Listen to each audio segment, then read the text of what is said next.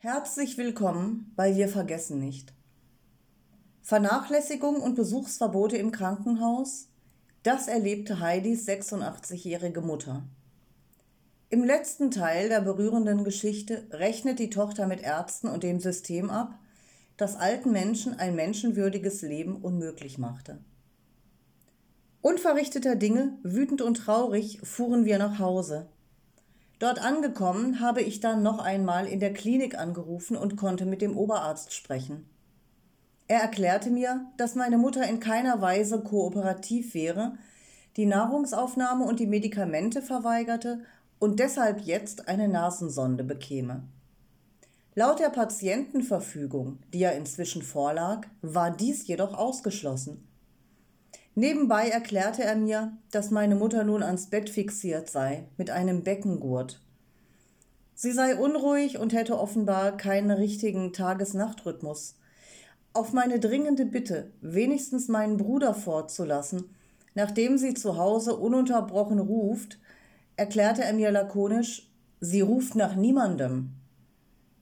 Darüber hinaus erklärte er mir, dass meine Mutter jetzt Fausthandschuhe trage, damit sie sich weder Katheter noch die Nasensonde herausreißen könne.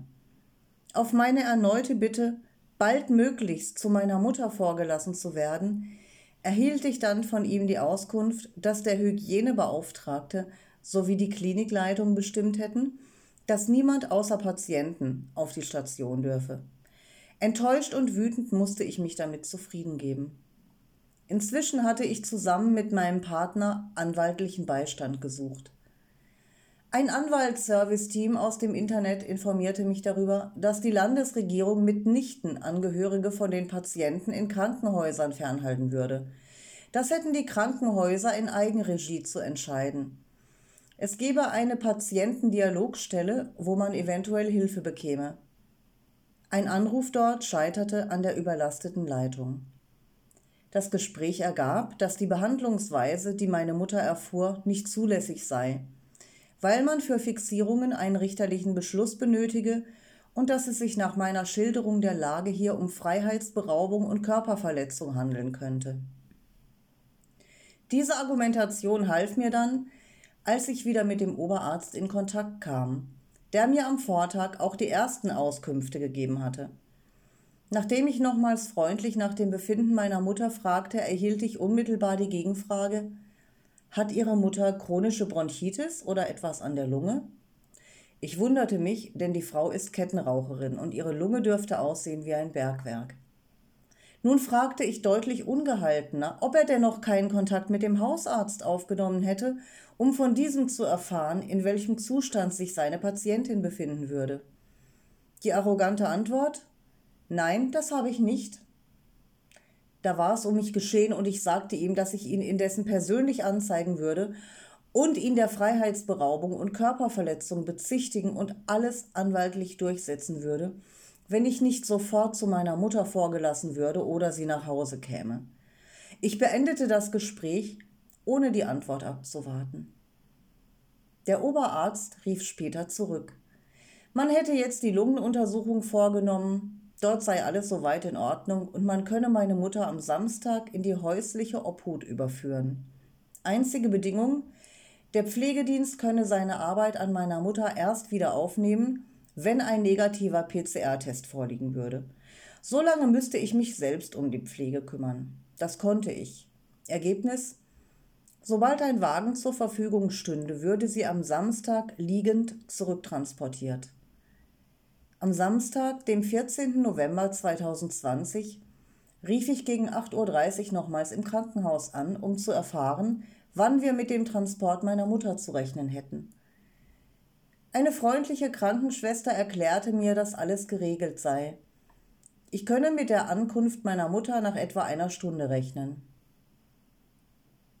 Freudig erwarteten mein Bruder, ein Pfleger aus dem familiären Umfeld und ich meine Mutter. Gegen 10 Uhr traf der Transport ein. Das Bild, das wir sahen, schockierte uns. Wir möchten es hier veröffentlichen, damit jeder einen realistischen Eindruck bekommt, wie mit unserer Mutter umgegangen wurde und sich vielleicht vorstellen kann, was dies mit uns als Familie machte. Meine Mutter traf im OP-Hemdchen zu Hause ein, obwohl wir Kleidung im Krankenhaus abgegeben hatten. Man hatte ihr das Gebiss herausgenommen und ungereinigt in einer Tüte beigefügt. Weder Zahnbürste noch Zahnpasta noch Haarbürste wurden je benutzt. Sie war in einem schrecklichen, desolaten Zustand. Das Erste, was meine Mutter von uns alsbald verlangte, Kind, gib mir eine Zigarette und eine Tasse Kaffee. Und dann folgte der gewohnte Satz, Dieter, ich hab Hunger. Schön, dass sie wieder zu Hause war. Die Entführung war in ihren Augen damit beendet. Also wenn das der Weg ist, wie das Gesundheitssystem mit unseren Alten in Krankenhäusern und Pflegeheimen verfährt, dann frage ich mich ernsthaft, ob wir das als Gesellschaft wirklich zulassen wollen. Können wir unseren Alten so ein menschenwürdiges Leben ermöglichen, wenn sie in Not geraten?